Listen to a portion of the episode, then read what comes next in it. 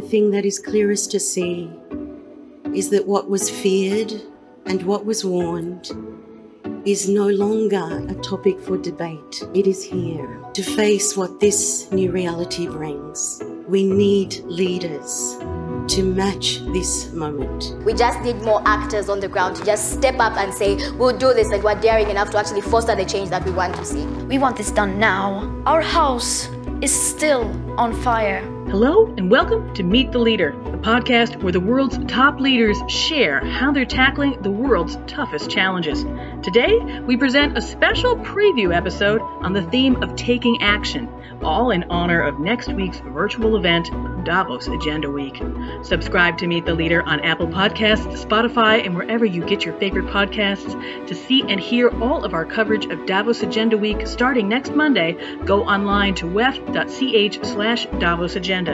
I'm Linda Lacina, and this is Meet the Leader. The change we want to shape is not going to happen just because we're raising these issues, but it's going to happen when we imagine the change and then ask ourselves, what can we do about it? I kick this episode off with voices from last year's World Economic Forum annual meeting. Artist Lynette Wallworth, social activist Natasha Mwansa, and environmental activist Greta Thunberg. All three stressed a key theme the importance of taking action, one that is all the more important at this year's Davos Agenda Week. This event, held at the end of January, sets the stage for the next annual meeting, one that will be held in Singapore in May for the first time due to the coronavirus. Like the annual meeting, Davos Agenda Week brings together a range of leaders in business, government, and civil society to discuss how to tackle the world's biggest problems and what changes we must make to how we work and live to make progress on those issues. Much research is released at Davos Agenda Week, and today's guest, Dame Polly Courtice, contributed to the report The Future of the Corporation on the unique role that corporate boards can play in closing sustainability gaps.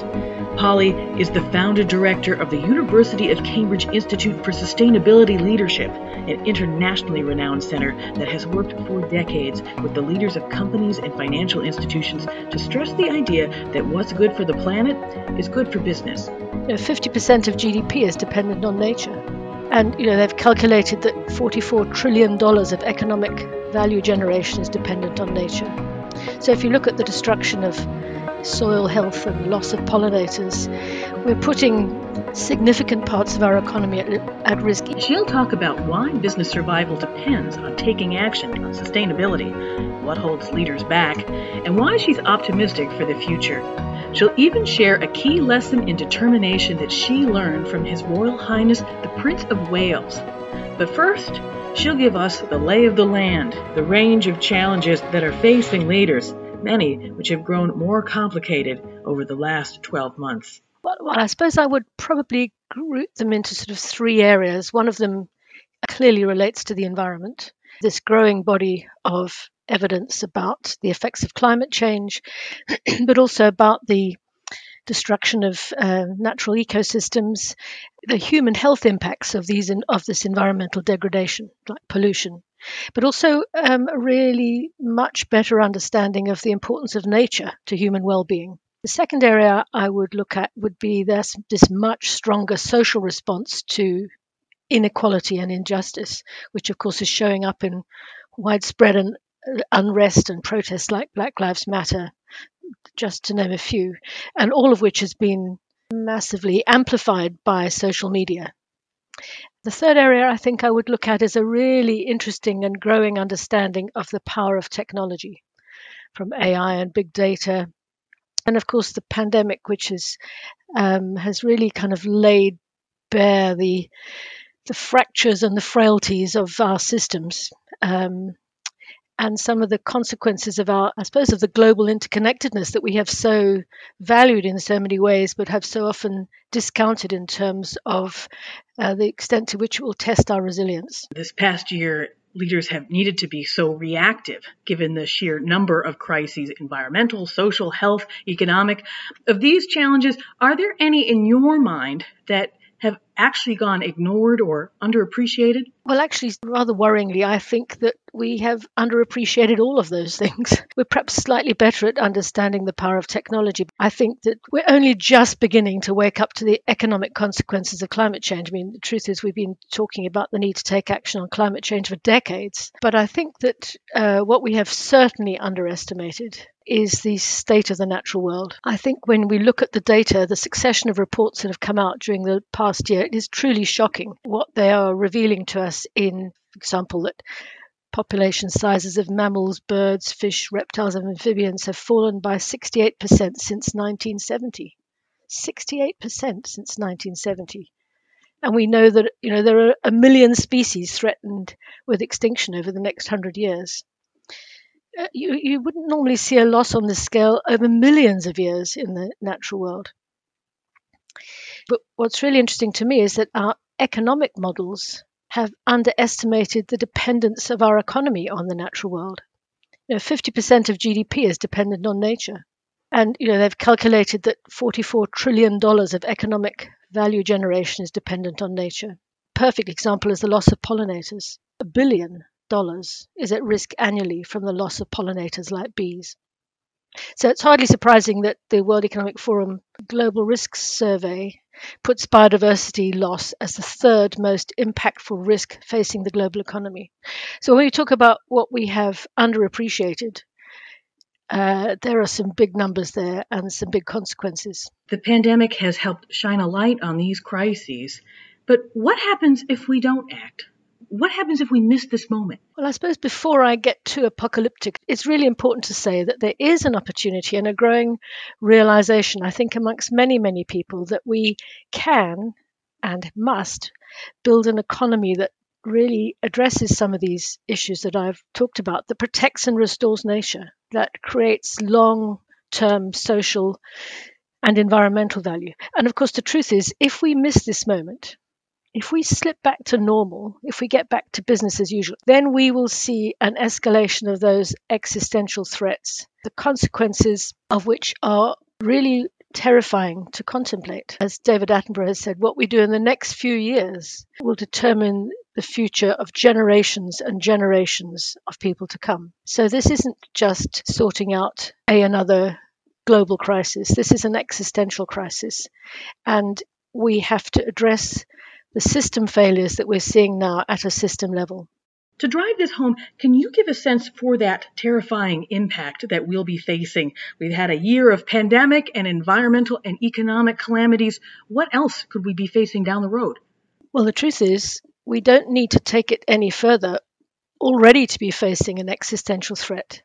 You know, in parts of the world now, millions of people are already experiencing the catastrophic effects, not just of wildfires, terrifying and destructive enough as those are, but millions of people, some of the poorest people in the world, are experiencing the impact of the uh, loss of, of, productivity of and fertility of soils, of droughts and floods, and consequential health impacts. And those people who are kind of out of our out of the line of the sight for most of us won't be out of our line of sight for very much longer. We've seen in Europe and uh, the United States has seen mass mobilization of people who are simply trying to survive. They won't sit by peacefully when their children are suffering and their livelihoods are destroyed.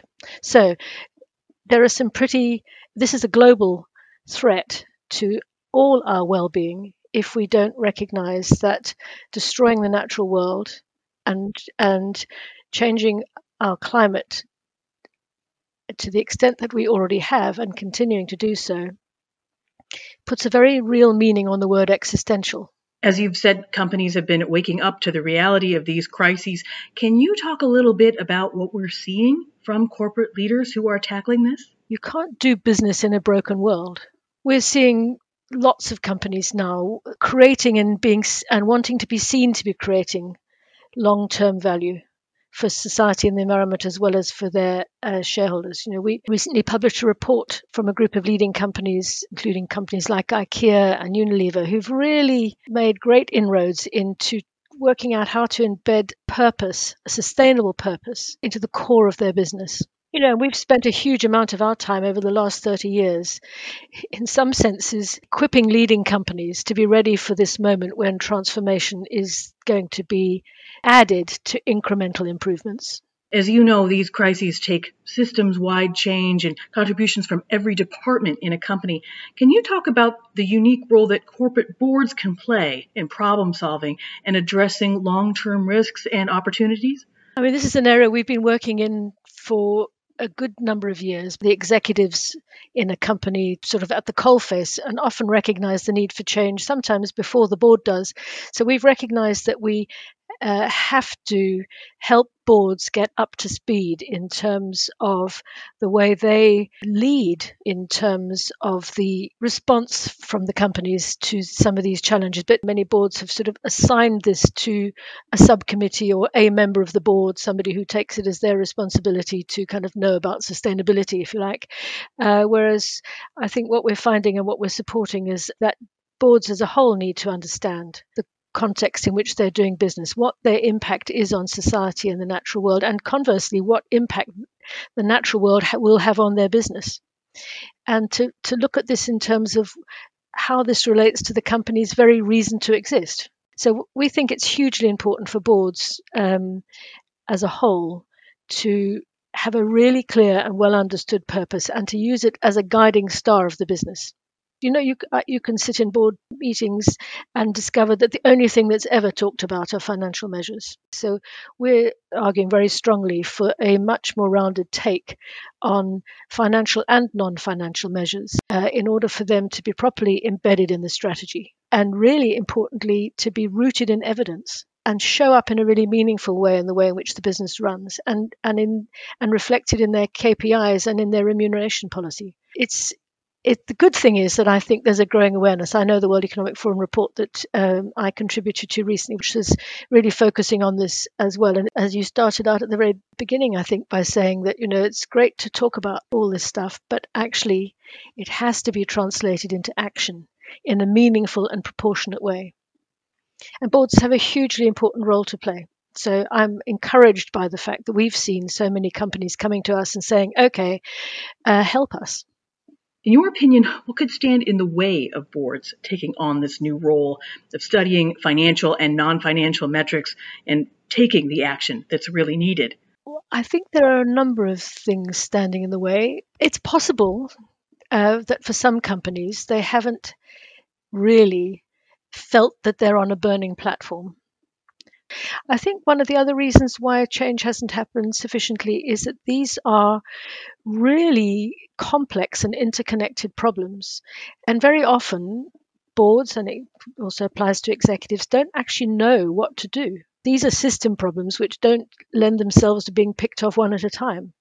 And so suddenly, boards are being asked to in, engage with a complex set of issues and sometimes knowing what to prioritize, uh, who to listen to. These are difficult things to respond to. And again, a lot of the work that we are doing is trying to help them build that capacity to look at the complex system in a way that is manageable by creating the kind of frameworks that allow you to deal with this. So I would argue that some of the reasons we haven't moved forward is because it's difficult. I think, of course, we know that for some boards, it's simply inconvenient. If you're obsessed with short term returns, it's very inconvenient to be asked to think about investments where the return will be longer term. Not all the companies that are out there now will survive the change that is going to be coming our way.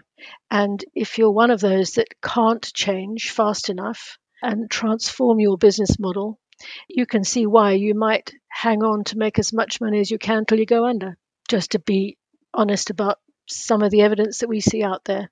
Sure, sure. We've seen some progress already, and folks have been recognizing the importance of things like non financial metrics, gauging how companies are addressing problems like pay gaps or environmental protection. If everyone embraces these changes, what difference could we see in 10 years? I mean, the reality is that companies can only go so far without the right policy frameworks.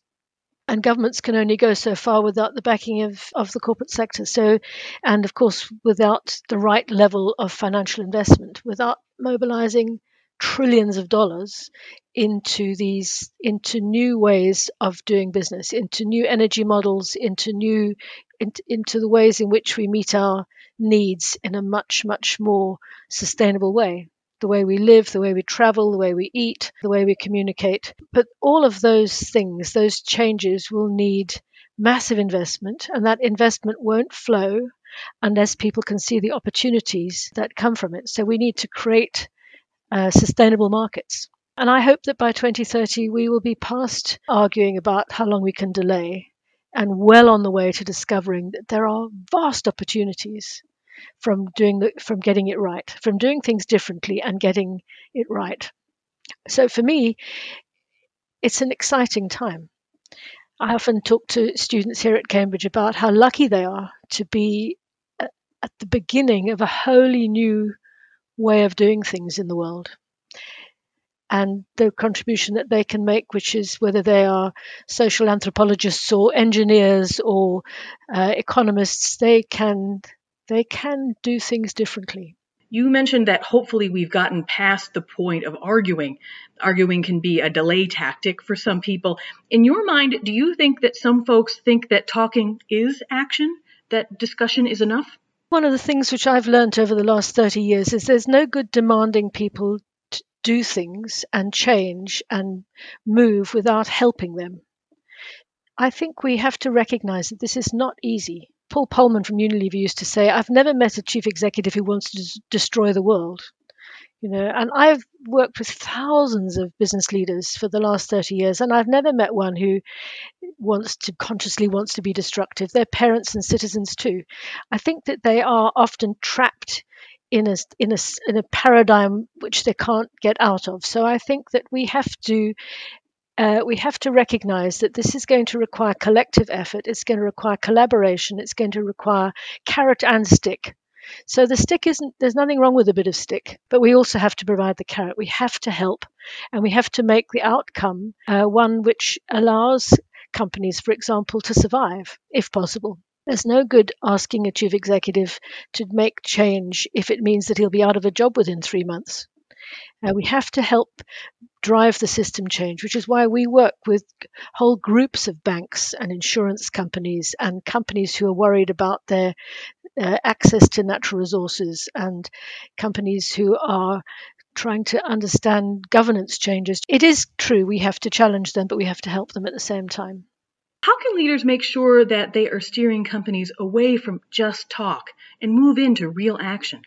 Well, I think that they can ask questions of their own organization and not be afraid of the answers. And I think they can regard evidence as a defining decision making tool that they should have available to them and not just the evidence that they that suits them but the evidence that will have a bearing on the future of their business in years to come if not tomorrow Davos Agenda is just next week. Is there anything that you really hope that leaders will be discussing or prioritizing?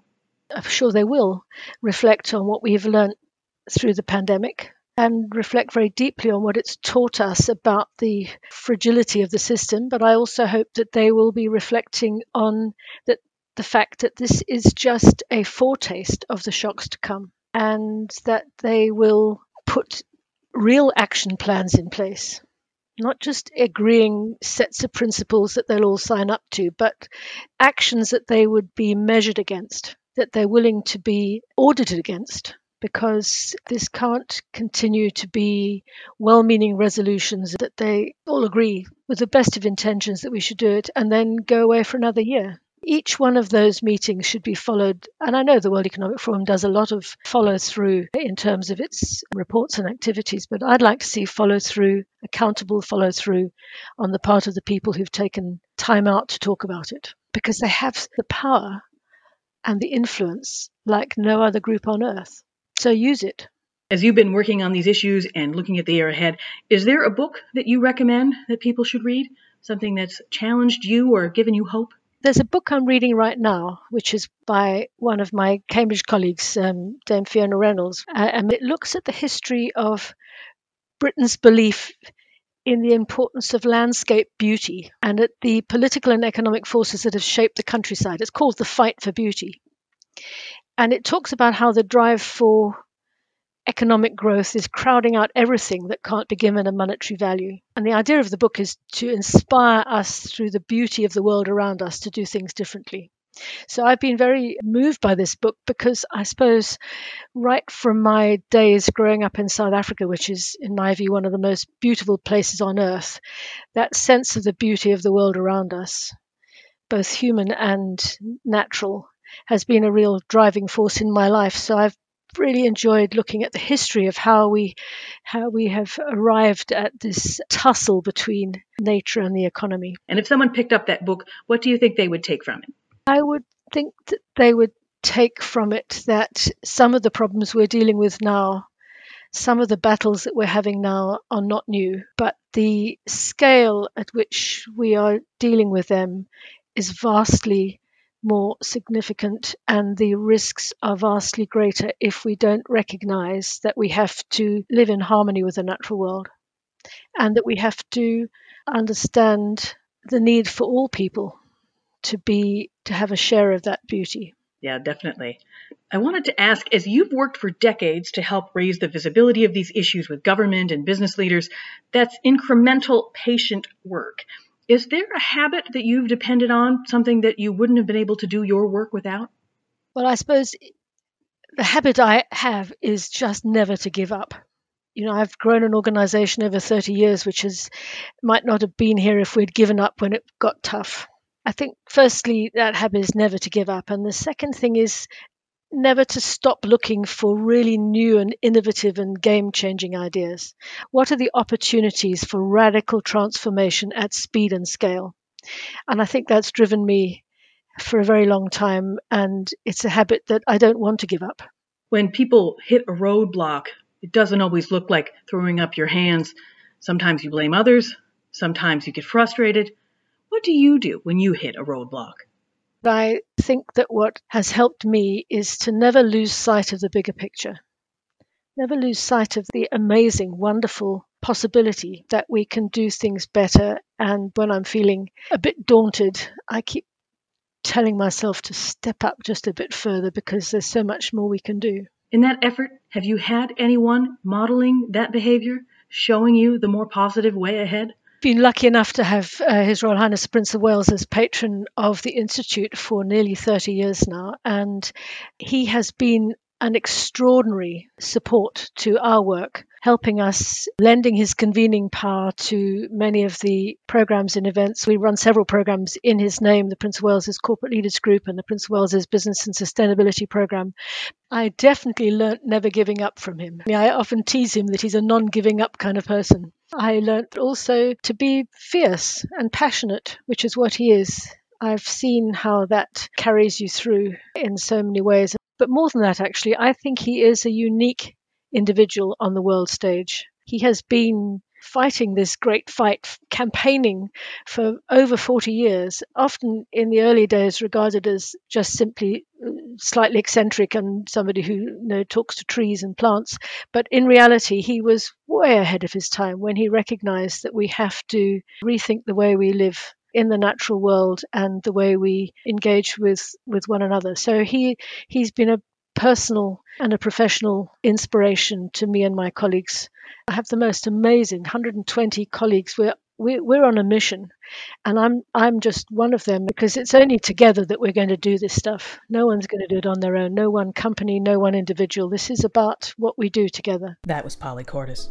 Before we go, please take a listen to what some top leaders hope discussions prioritize at next week's virtual sessions.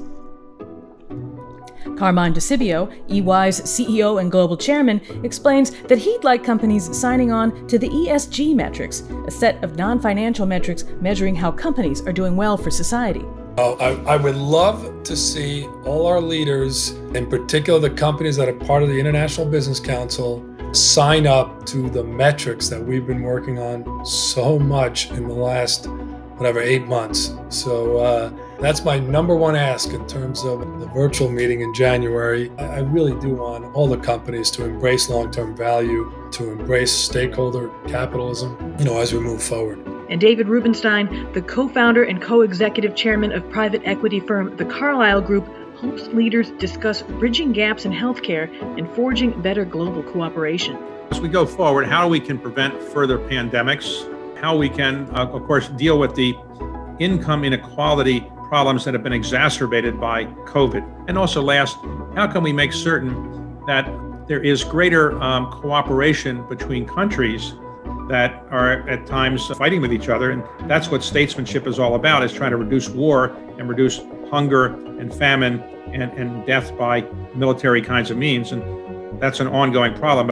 And finally, Eric Rondolat, CEO of Signify, a lighting system services and software company, asked for more best practices and inspiration. Could Davos, could it be at one stage just a repository of great references or good practices or great examples that people could see that would help them to be inspired and to realize that oh it's maybe possible also in their own domains and Davos could have also that virtue at one stage which is to inspire on execution and implementation. Don't forget, Davos Agenda Week starts next week, Monday, January 25th. My colleague Robin Pomeroy will be running daily podcasts that you won't want to miss. Here's a preview of Radio Davos. It's January, so it must be Davos. 2021 will be a pivotal year for the future of humankind. It's Davos, but not as we know it. After a year when the world was turned upside down by the coronavirus pandemic, this January, Davos, where the leaders from government, business, academia, and society meet to discuss the world's biggest issues, will be virtual. At IKEA, we think this is the most important decade in the history of humankind. The Davos Agenda is happening over five days from Monday, January the 25th.